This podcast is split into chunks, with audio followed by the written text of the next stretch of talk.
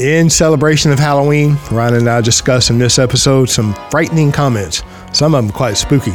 In doing so, we also talk about universal life, loans, loan balances, modified endowment contracts, and the like. We had fun doing it and hope you enjoy. Thank you for listening and happy Halloween.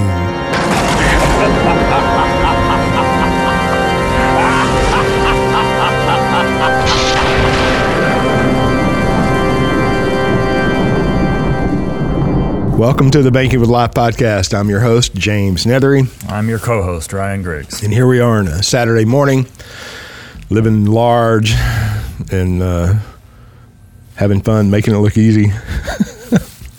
but look, tomorrow's Halloween. Yeah. Happy Halloween. Happy however many days until the election. that's Oh that's what I like about Halloween is that it's close to the election being over. That's Yeah, it's going to be scary. That's no question about that. it's going to be scary.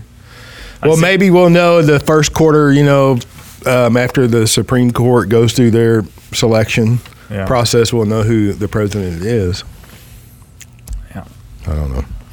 Actually, today is uh, October 17th for us, so yeah. And do you know all the while while all that's going on, cash values are just going to be steadily rising? 24 7, Yeah. even on Sundays. Yeah. Is the market even open on Sunday?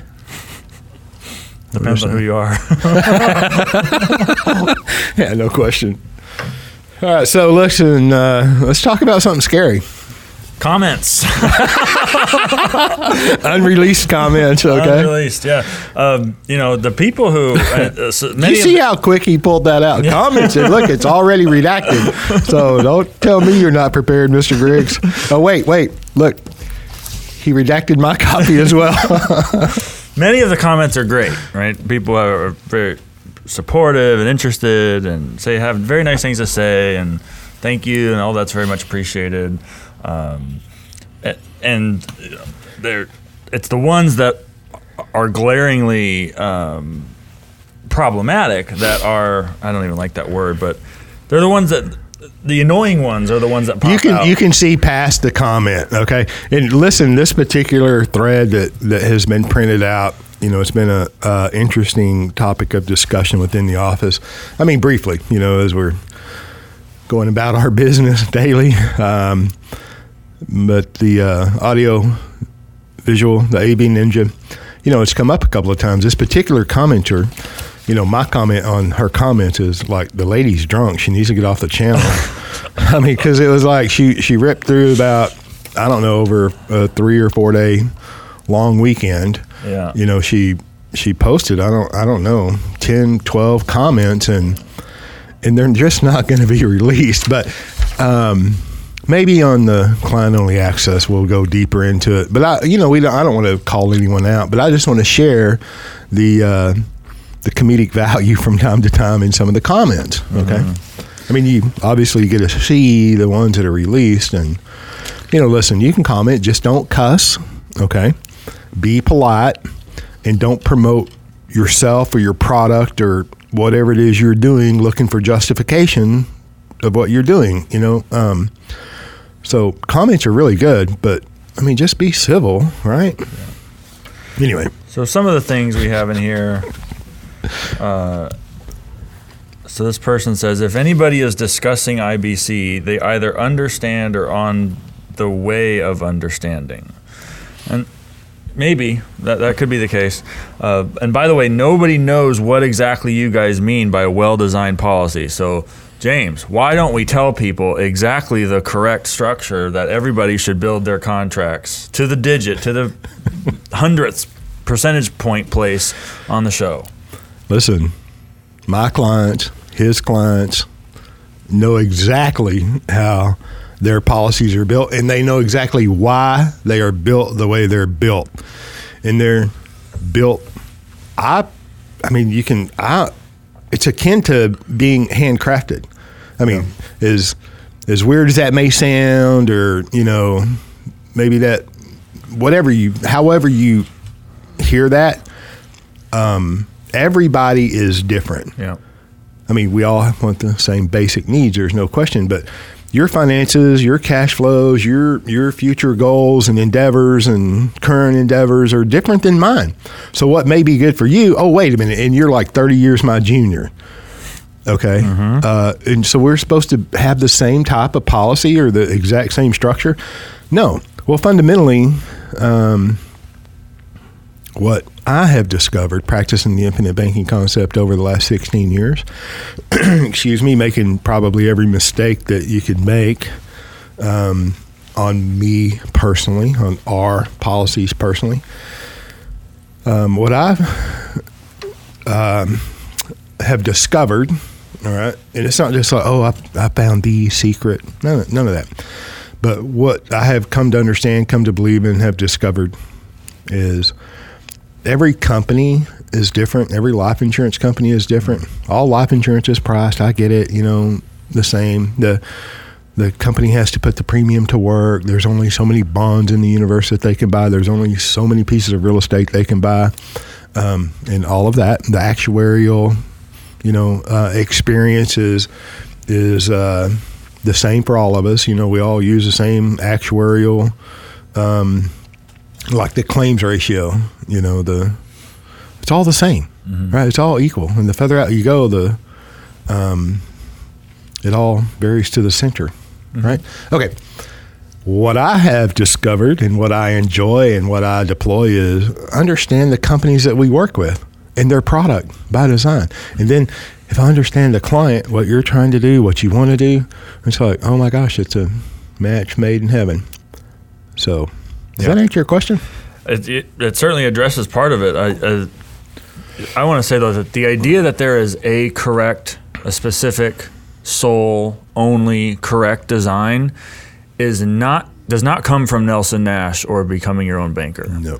That that that is an idea that you're getting that other people have got uh, that, that uh, originates from people who have used quote unquote banking and life insurance as a as a sales tool and a marketing gimmick primarily on YouTube and on other podcast platforms. Well, that's how it's, yeah, because that's how the big wide world discovers it. But it's an outgrowth of noise, you know, and it's and it's not necessarily, uh, you know, not to be expected.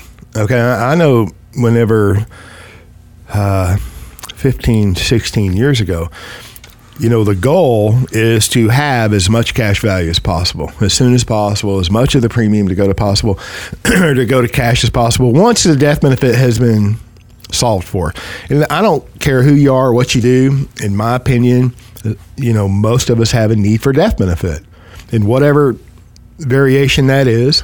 Mm-hmm. Right. And once the death benefit is solved for, which is prudent financial mechanics, financial planning, retirement planning, um, once the death benefit is solved for, you know, then the focus is on cash value, cash value um, accumulation, which is going to happen in a dividend paying life insurance anyway. The cash value is going to accumulate. So, um, so once you get past the need for death benefit and then you're building a quote unquote banking policy, Nelson said it many times. You're gonna, you're gonna, it, it is going to require so much death benefit you can't get it past the underwriter Right. right? Okay.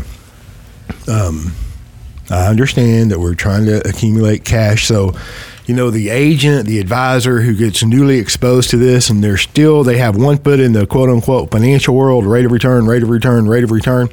And then they saw, well, cash is king and I believe cash is king. Um, you know, we start solving for cash. Well, well, then you squeeze down the base whole life premium, which is where the primary loss of liquidity comes from in the first couple of years of life insurance, and you solely focus on all cash in year one or two, and then you compare it to cash. There's so many things wrong with that, most of which you can't see now, but you'll discover later. Um, and it and it comes from a basis of either ignorance, right, or just trying to make something better than it is. You know, I think Nelson Nash took life insurance and he didn't necessarily make it better than it was. He he pointed out characteristics of life insurance that already existed mm-hmm. that everyone else discounted, and this is a continuation of discounting the value of life insurance. So I can go on and on, and I have many times. Well, I like what you know Nelson says. If you know what's going on, you'll know what to do. And I think oftentimes people don't have a full uh, awareness of, of what's going on in the sense of how your need for capital and, and how the need to systematically accumulate and continually grow capital over your lifetime. I don't think that's taken into account. Right? I don't think people are thinking long range.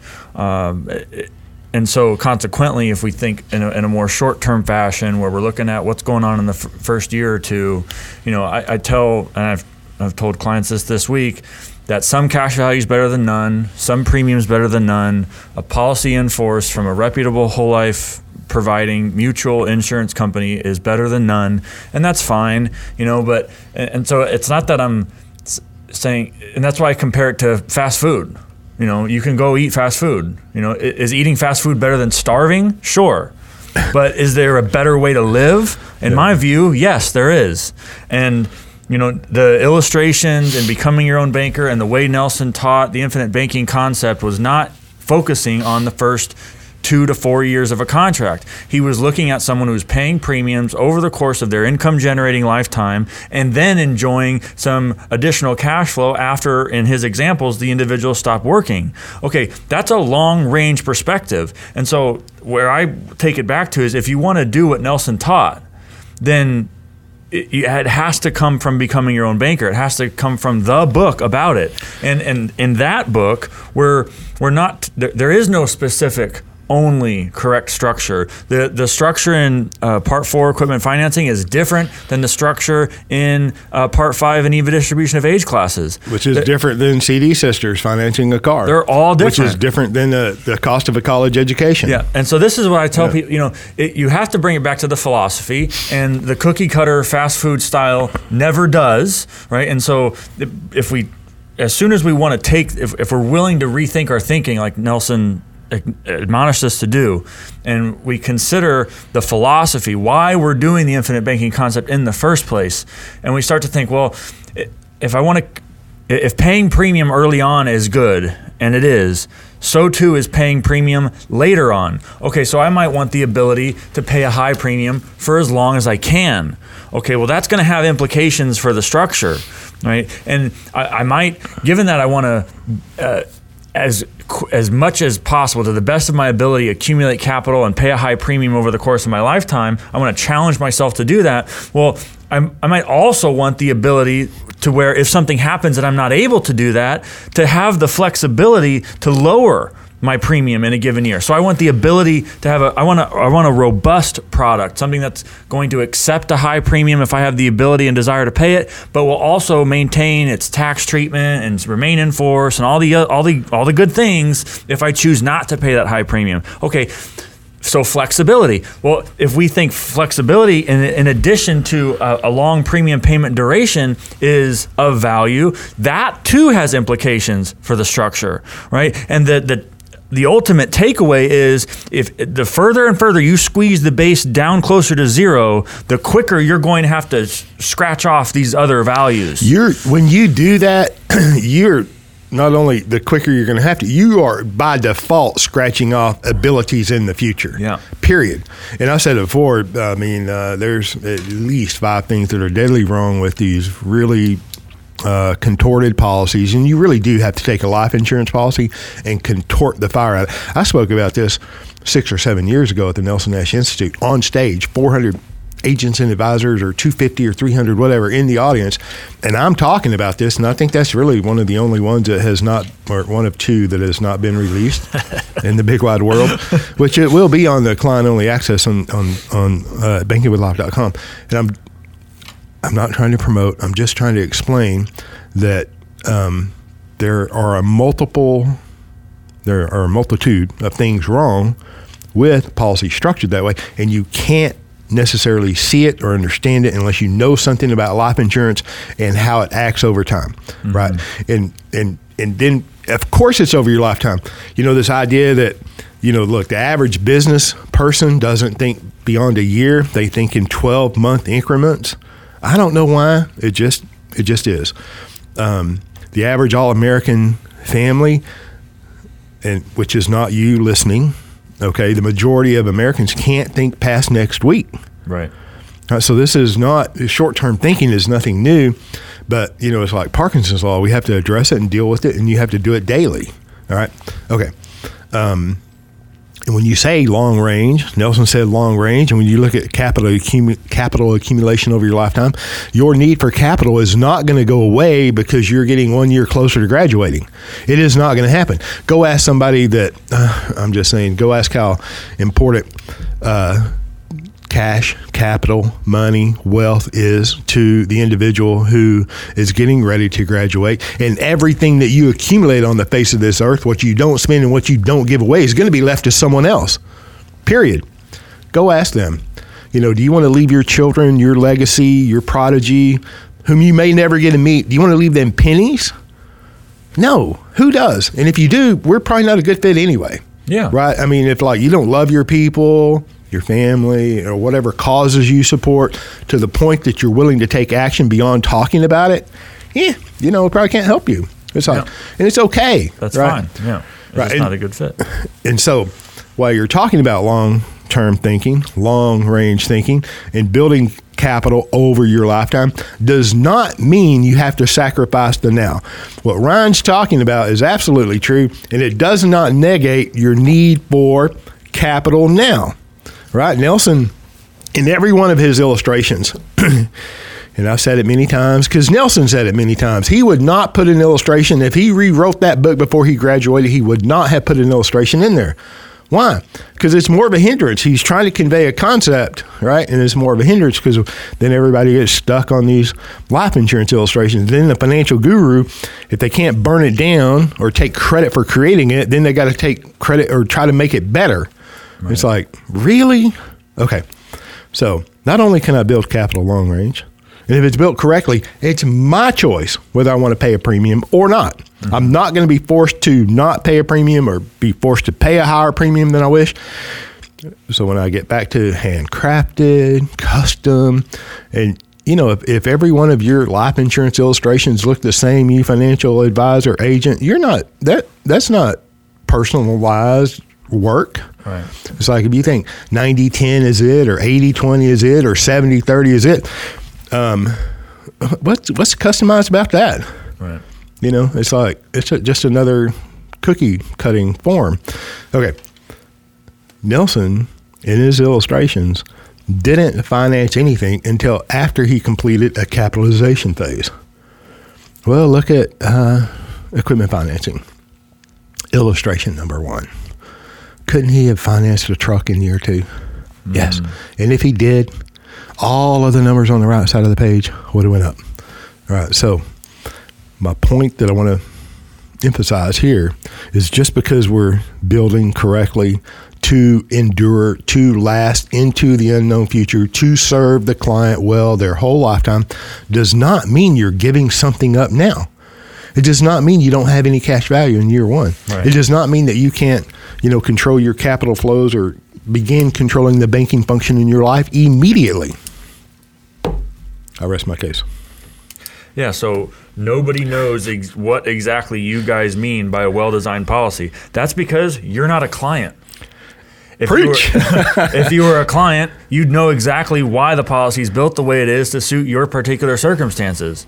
And it, it I don't, maybe this is the source of that frustration. It's like we're talking to cameras in a room here, right? It- Not me. I'm talking to are- you on well, the other side of that camera. Thank you. you'll get what I'm saying. The because I'm slow. because this com- because the conversation isn't in terms of your numbers. Because we're not talking about your income, your assets, your ability to pay premium at your age, considering your underwriting status.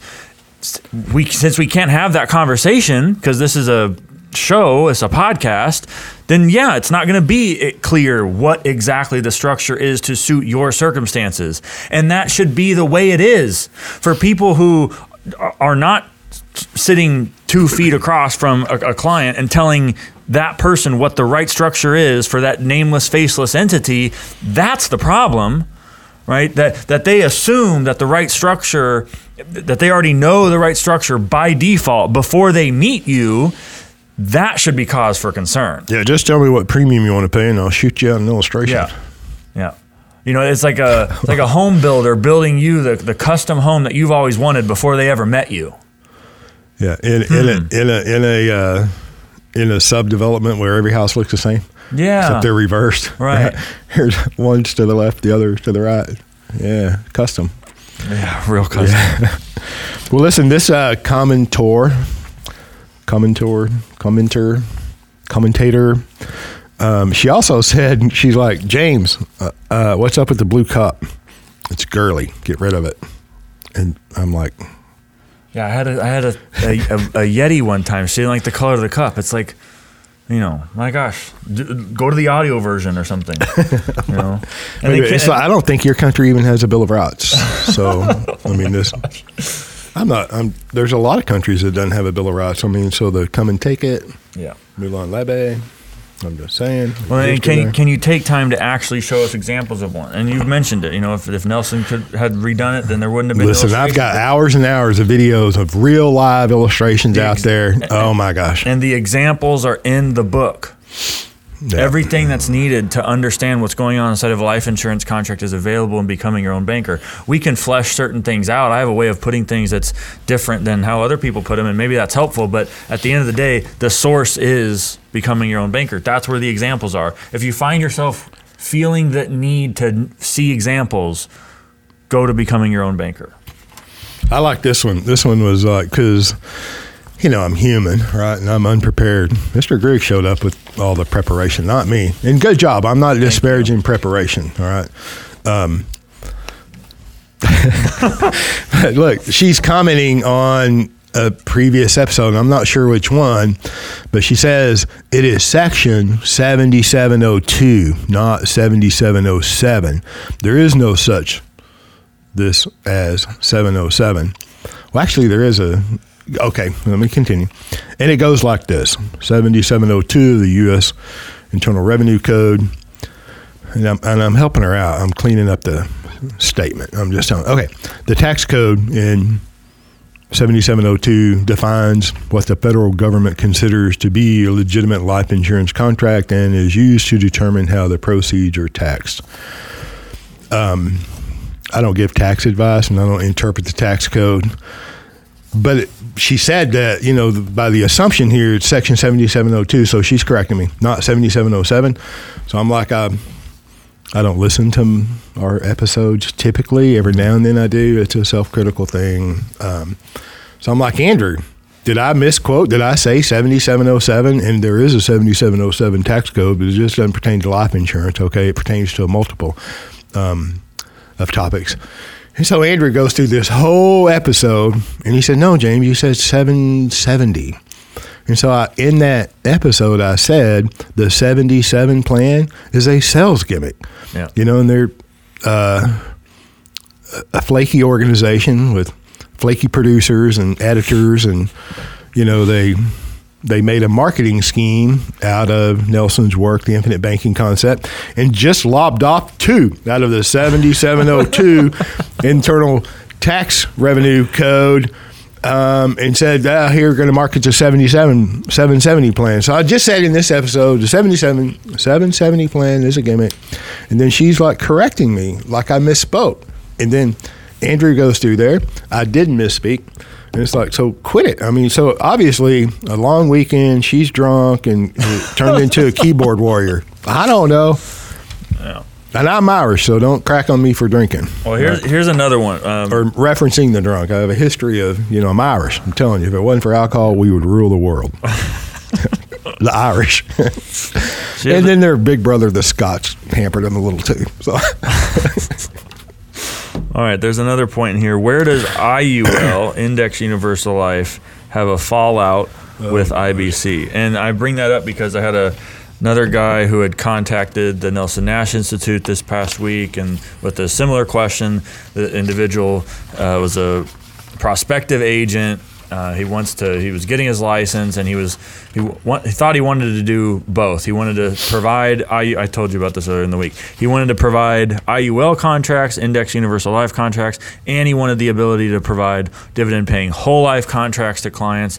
And he wanted to get contracts with companies that would allow him to sell both of these uh, types of products. And happily enough, he told me he was frustrated when he told me this, but uh, he said, you know, the, the, the mutual companies that I'm talking to to get a, a contract to provide whole life products, they ask me, you know, do I intend to sell uh, universal life or index universal life. And so the guy told him, yeah, he's like, I want to do both. Yeah, whatever the, pays, I'm gonna sell it all. Right, the mutual companies wouldn't give him a contract then, and he was a, he was insulted.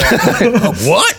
But I think that's a great perfect com- com- companies being uh, discretionary about who they'll give contracts to. I mean, about time that's awesome. Eh, well, anyway, so you know why not IU? And then and then here's another level of it you know the frustration of like i can't find where my specific question is answered directly online right you know the the idea is like I should have written an article talking about why index or, yeah, or could you write an article? Could you write a 13 page email to answer my question? Because I have it, I'm going to obligate you and your time.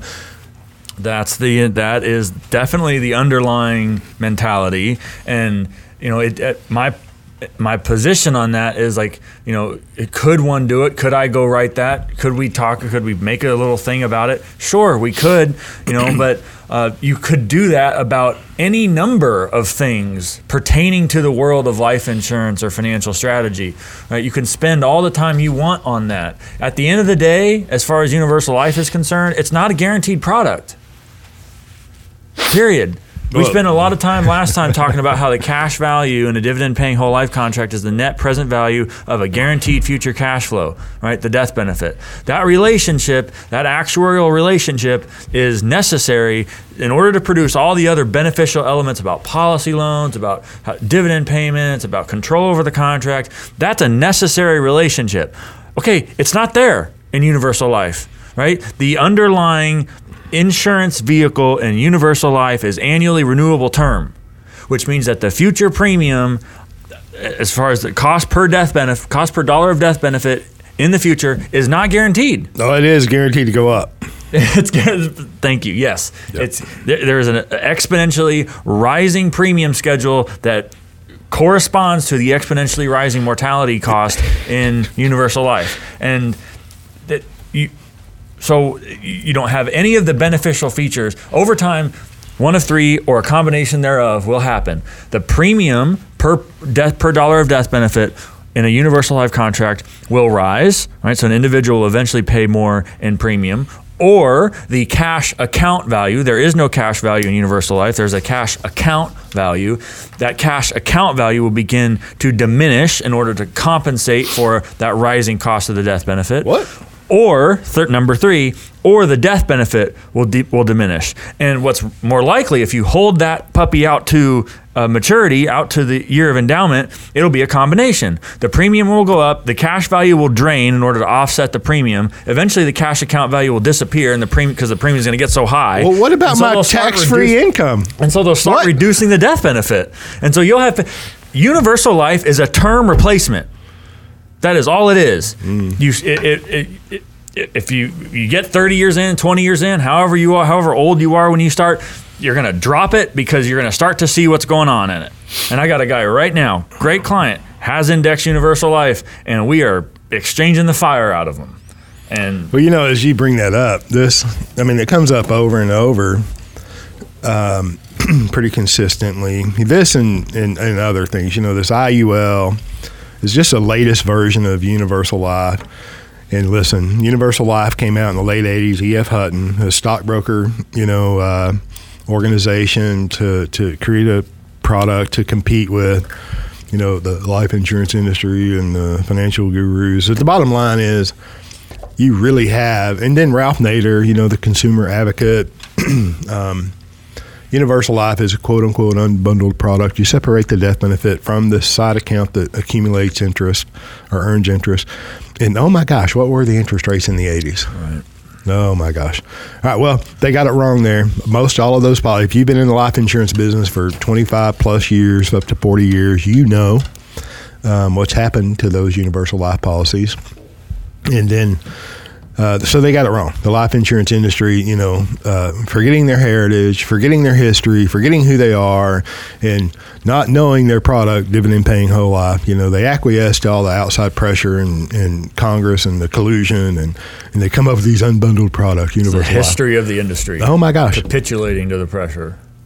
Yeah, and, and trying to you know create uh, the latest monstrosity of a product and foisting it on the unsuspecting American public. That's what, in my opinion, has gone on. They got it wrong. So they come out with VUL, variable universal life, in the 90s, right? Oh my gosh, the market only goes one way, right? Ein monstrosity can only go up. So we'll replace. And the interest rate went down too. We'll replace that side account that earns interest with the sub account like a mutual fund, and that's how you'll accumulate, you know, the account values. Well, the markets don't go one way always. that didn't work out so well either. Oh, wait, and the cost of the death benefit goes up every year by the mere fact that your feet are still on the ground. Okay? All right. They got it wrong again. Strike two. So then they come out with the equity indexed universal life, right? And then they have to drop the word equity to get away from the risk of equities, right? And now it's indexed universal life. Same again, you know, there's no risk, there's no loss, and it's couched in various ways, marketed in different ways that are less than straightforward and with less than clear uh, promotions and explanation. I mean, I'm just saying that the the the lack of clarity um, is greatly used and abused in the financial world. Okay, and the life insurance industry is not squeaky clean. Okay. Mm-hmm. Anyway, they got it wrong again with the index universal life. Uh, there's no risk. No, the outside indices determine how much interest is paid uh, at the end of the year. Right, it's a, it's a contract year. Determines the gross crediting gross the gross crediting rate. uh, yeah, the net premium. It's a gross crediting on the net premium. You bust open that 105 page uh, life insurance contract or the 97 page illustration that it takes to illustrate universal life. All right, and and and you dang near got to be an attorney to read it because it's all in legalese. Um, at the at the so I'm just saying there's zero. I can't go below zero. Right, so if the markets are down, the indices are down, I didn't lose any money. Perfect. I didn't lose any money. He didn't gain anything, but the cost of the insurance went up too. Yeah. Oh my gosh, there's so many things it's that in are the rising cost, and people. That's the immediate retort. Don't you know, James, that the you know, I'm guaranteed zero percent uh, on the uh, no loss. Growth. Yeah, yeah, yeah, yeah. Well, why? Okay. Regularly, this week you you mentioned speaking with a client this week. Um, I as well this particular week and the last week and the week before and the week before and the week before and the week before and the week before and the week before. But uh, large, uh, well, it doesn't even really the size doesn't even matter. But universal life, right? It's all created. It's a, it's a commodity in the industry. It's a commodity product. If you can create a better illustration than your competitor to get to the to get the consumer to say yes, you know, then you win, right? Mm-hmm. And so that's completely a, an illustration, a ledger based, um, an Excel spreadsheet type of sale, quote unquote. And every life insurance company knows this. All right, this is no secret within the industry at all. Okay, all right. So you have um, all of these universal life policies, and then they have all of these discounts. If you're super preferred, we're going to discount the cost of the death benefit, or we're going to table shave, right? Which means we're going to charge you less per thousand because we're going to assume or act like you're healthier than what you really are. Table shave. So if you qualified for standard, they'll give you a preferred just to get your business. And all of that matters on the illustration because all of that makes the illustration, all those numbers go up. And so lately, the conversation I've had with these clients, I'm like, listen, do you see here that you're super ultra preferred in your 50s? And you know, you got to do your Fitbit and, and to continually qualify for this discount or mm. table shave. I'm like, do you know how many people at your age are super uber ultra preferred? All right. And if it's true, right, and, and I hope so, you're going to outlive the statistically standard individual. Mm. right? Now you've got a universal life policy. The cost of the insurance is going to continually go up, and you can't do anything about it. And you sure have no control over the indices and the returns. The company retains all the control to raise and lower those. And when when I spoke a minute ago about busting open that hundred page uh, policy, go in there and look at the at the uh, at the uh, definitions of the charges. I've never seen so many esoteric names for charges. These companies make up names for the Yeah. charges. They don't even exist. It's like, oh my gosh, did you dream about that in the boardroom? I mean, seriously. Okay, so if you're if you're uber healthy and you're gonna outlive the average guy, and so you're gonna live to ninety or ninety five. It's almost it's it's it's dang near by default that policy is going to cannibalize itself because you're not going to be willing to write the premium check required to keep it in force. Yeah. And so it'll drain what is left of the side account or the cash account. Well, you said it quite clearly a minute ago. There's one or two things or both that's going to happen. The death benefit must be reduced, and that'll be limited in your 100 page illustration in your you know 100 page life insurance policy contract, right? Um,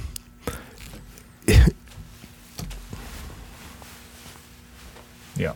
We can. I, I, I mean, I'm just saying this like they illustrate wonderfully, and we when we get back to you know this lady also comments on you know the importance of an illustration that tells you this and it tells you that. It tells you as if nothing changes.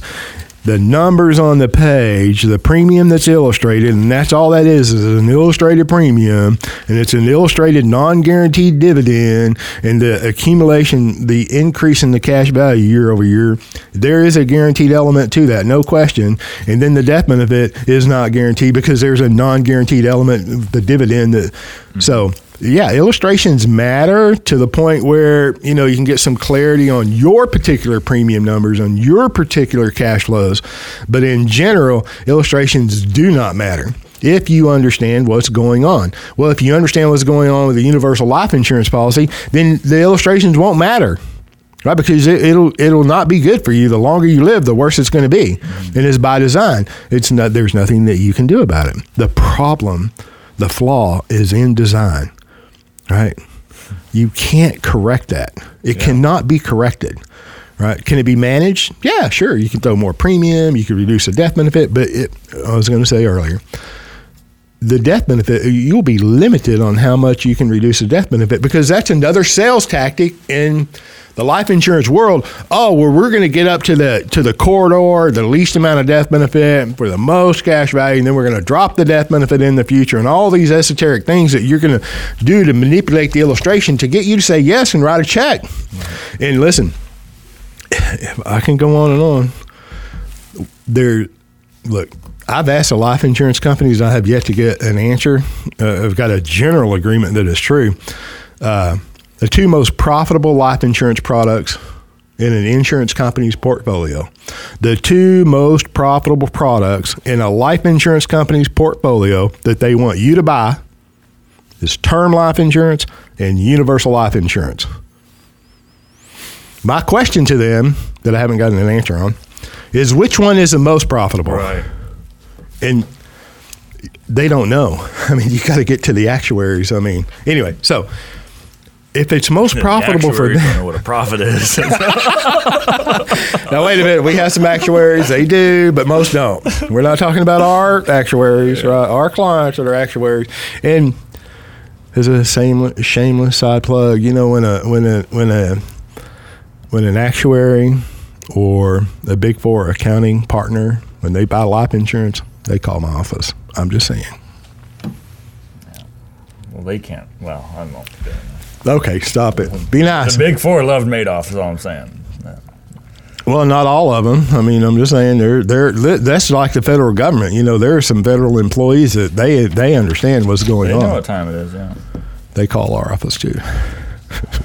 All right. What else does this loan have here? Well, here I got one. I got I got one. Look, I love this. I love this. Oh yeah. Why do you say the cash value grows tax deferred? Shouldn't it be tax free? Well, my gosh, if you're a life insurance agent, shouldn't you already know this question? okay. No, I correctly stated, because it's correct, is why I said cash value grows tax deferred. That's actually correct. Cash value grows tax deferred. And that's why I said it. Yeah. Is it accessible tax free? Yes, it is. Right. I mean, I speak English. She reads and speaks English. I mean, And the reason we say tax, the reason it is tax deferred is that if you were to generate cash value inside of your contract in excess of your cost basis or the amount of premium you paid in since day one of the contract, and you were to then surrender that contract prior to your graduation, then the difference between the high cash surrender value and the premium that you paid in, that differential there is a taxable gain. And so at that point, you would have, from the time the contract originated to the time you surrendered, you would have deferred taxation on the inside buildup of the cash value in that contract. So, technically speaking, the nature of cash value from a legal perspective, not a lawyer, this isn't legal, I'm just someone who can read, that's all, right? the te- the technical nature of cash value growth is that it's tax deferred. Now, can you borrow against the tax deferred growth using a tax free instrument in the form of a policy loan? Yes, you can.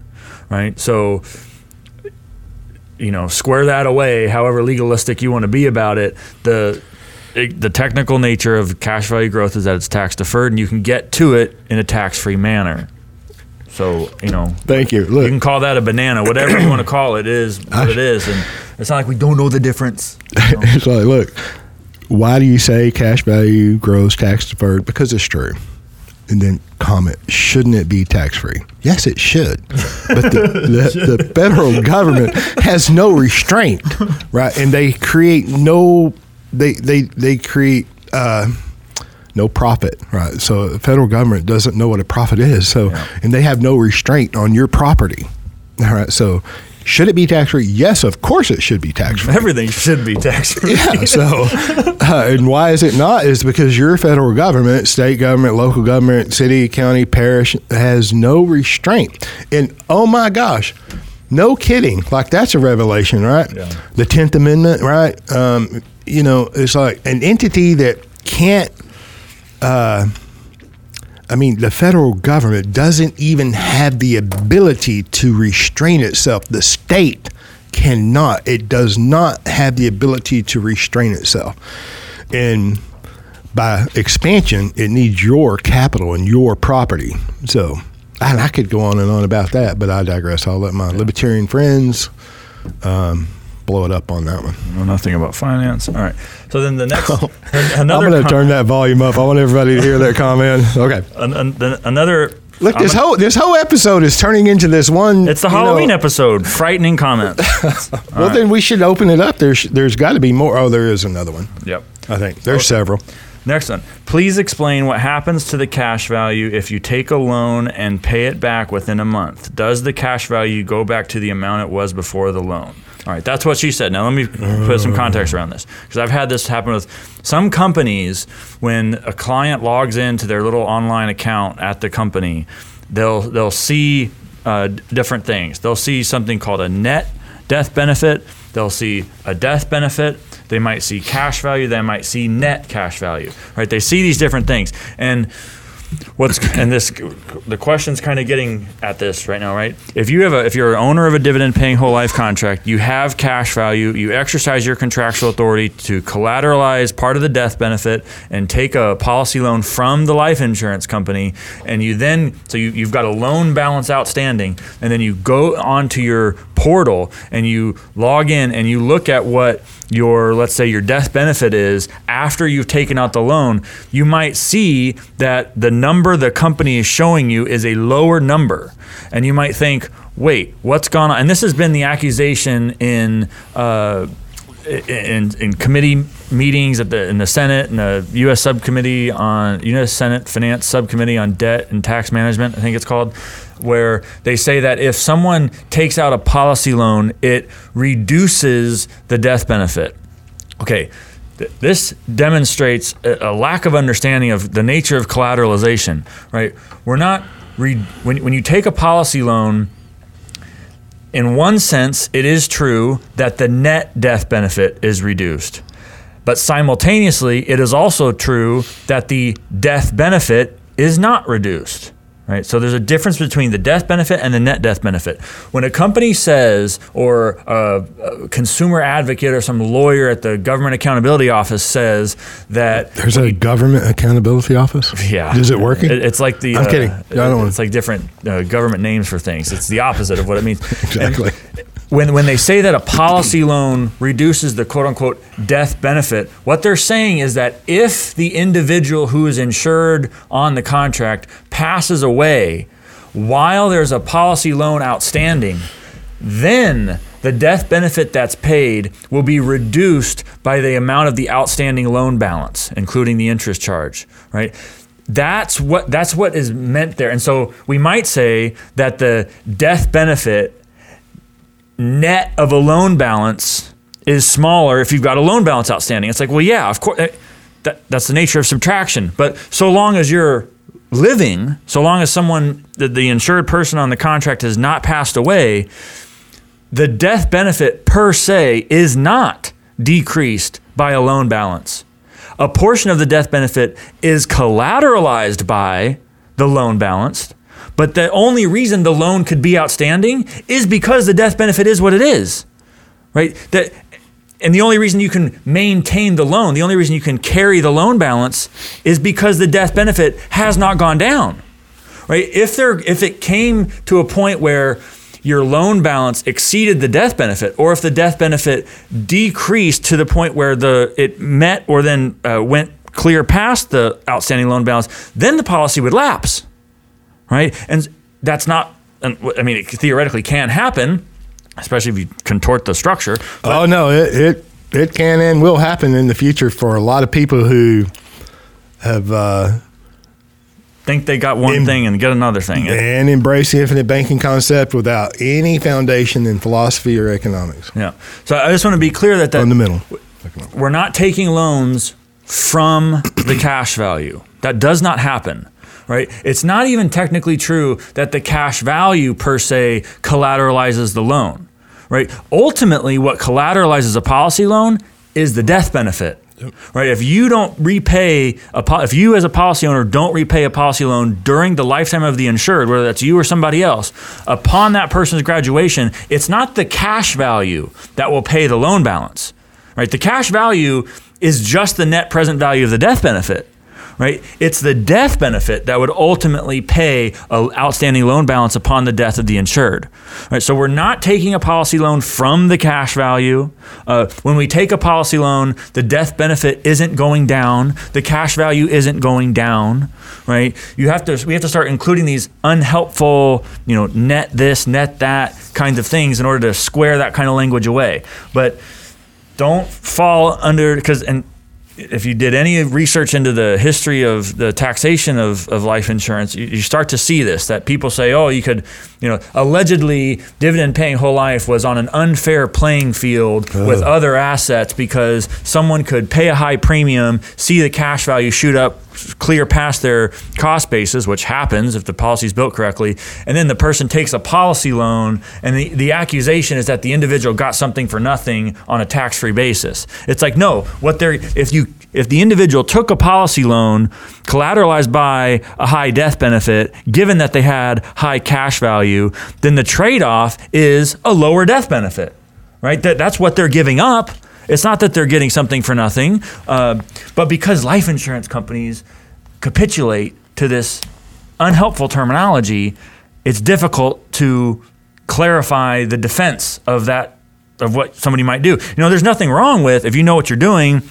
You've been diligently practicing the infinite banking concept over your lifetime. You've built up substantial cash value, and you want to take uh, cash flow on a tax free basis via policy loan to fully or partially finance your lifestyle on purpose and to purposely run up a some portion of an outstanding loan balance on the expectation that the eventual death benefit will clear it. What you're the banker. You you can choose to do that. You know, there's nothing wrong with that per se. But we do it you you only get there after you understand that we're not taking loans from cash value, we're not reducing death benefit. You know, so this, you know, does the cash value go back to the amount it was before the loan? No, it never went down. Cash value is guaranteed. It's guaranteed to increase. It's the net present value of the death benefit. So long as the death benefit's promised to be paid and time is passing, cash value is guaranteed to increase. It's not going down. Right? Well, this, you know, and I, I don't, I don't want to interrupt you, but that was a very lengthy uh, explanation. But she goes on, don't you know? She goes on in that question, and all of this is just a continuation of noise or misunderstanding um, and, and maybe she's sincere trying to get to clarity. But I have a hard time believing that when she like questions the color of my mug and tries to correct me on something that I didn't say. All right. Um, also, how is interest calculated in such a scenario? And do you take the annual rate, divide it by 365, and then multiply it by 30? Please explain. Like, no, I'm not going to explain a loan and how it works to you beyond, I mean, Mr. Griggs just did an outstanding job, but, um, you know, you didn't get into the interest calculation, which is fine. I can do that. I know you can, and I could too, and I choose not to. But my point here is, is just the mere question, right? It's clear that if life insurance is, you know, just a gimmick, and interest rates really matter, right? That's what this thinking is. Because mm. and if you buy into that, interest rates matter, and it's all about you know HELOC and the velocity, and get as much outstanding in a loan value as possible. And you get into that in the infinite banking world, you know, should you have any residual cash values? Shouldn't all your cash values be collateralized? And it's like, no, hell no. Okay. But and if you buy into that, that and I understand that, you know, we're I mean, I understand cash flows and interest and that. My point is, whenever you're stuck in this idea that that life insurance is all about interest rates, so there, therefore, you know, the, we've got to use a universal life and we've got to go get the HELOC and and create all this. Um, those in the long term, in my opinion, are the policies that wind up lapsing mm. or surrendering. All right now, and going back to what you were saying and explaining, your basis, what you paid in premium, and, and that's not just a straightforward answer. Your basis changes with loans, okay, and premium. But you go forward, and whatever your basis is, let's say the basis is $100,000. All right, and you've got outstanding loans of, you know, 200,000, however that happened. All right. And that policy lapses you don't pay a premium, you surrender it. That difference, that $100,000 in my example, is taxable in that year of receipt. And it's considered the year of receipt when the policy lapses. All right. And now, and it's taxed at ordinary income levels. All right. So this is not a game to, to abuse the life insurance uh, contractual rights. You know, it's, it's not a game to pay a big high premium so you can have a big high outstanding loan and not address it. And the buy and it'll all take care of itself. Mm. You know, because you're using these all these various illustrations as a sales tool to create these double digit rates of return, and there's never a problem until there's a problem. That's just one example of why I say that. Um, and I've I've seen listen I've I've seen these cases where people they think they buy into the infinite banking concept and they think they understand and they think they have it with clarity and they think an outstanding loan doesn't matter. Um, an unmanaged loan does matter, mm-hmm. right? And then I've seen lots of illustrations that oh my gosh, you just go out if you lived as long as Nelson did. Nelson graduated at age 88 I see a lot of illustrations within the industry that is embraced and promoted as this is the way to bank. Those are problems. They're going to be problems. To, there's like one illustration that comes to mind: is a nine hundred and sixty-five thousand dollar tax liability at the guy's age eighty-four, age eighty-five. All right, now I don't mean to speak esoterically and all that. My clients know exactly who I'm talking about, what I'm talking about. Mm-hmm. Okay, so my point here is that just the way the question is answered is very common to get lost in the weeds of loans and interest rates. And it's like, look, at the end of the day, um, you're financing everything you purchase, period. You're either paying cash, right, or you're formally using a third party lender's money. When you pay cash, you're never going to earn another dime of interest or have any control on that money that's spent. Yes, you get whatever the good and services is that you did that exchange with. And on the third party lender, you're never in control of that. It's just like the HELOC. The HELOC is another extension or example of noise, in my opinion. I'm not disparaging HELOCs. It's a financial tool if you want to use it. Knock yourself out. Do whatever you think and your advisors advise you to do. Okay, I'm not telling you to do it either way. But to take a HELOC and then to buy life insurance and then to leverage the life insurance to go buy, you know, appreciating cash flowing assets in a turnkey real estate deal, it's like, my gosh, are, what are you really doing? And who's really profiting off of that? If I want to become my own banker, and the first thing you want me to do is go be dependent upon a third party lender, there's something philosophically wrong with the presenter, the whole scenario, and you and your thinking if you buy into that. Yeah. So I'm just saying, another example of the noise. Happy Halloween. That was scary. Halloween coming. it makes me want some pumpkin pie, man. Listen, uh, send me a pie. Don't send me these like, you know, freaky questions. I'm fat for a reason, right? Because I like to eat. Okay. That was fun. I mean, look, I That think it, it could be valuable too. We covered, you know, like universal life, some love, some thinking, That was good. you know, based on questions. Let us know if you like uh, us commenting on unreleased comment or not. Okay. Thanks for listening. Bye.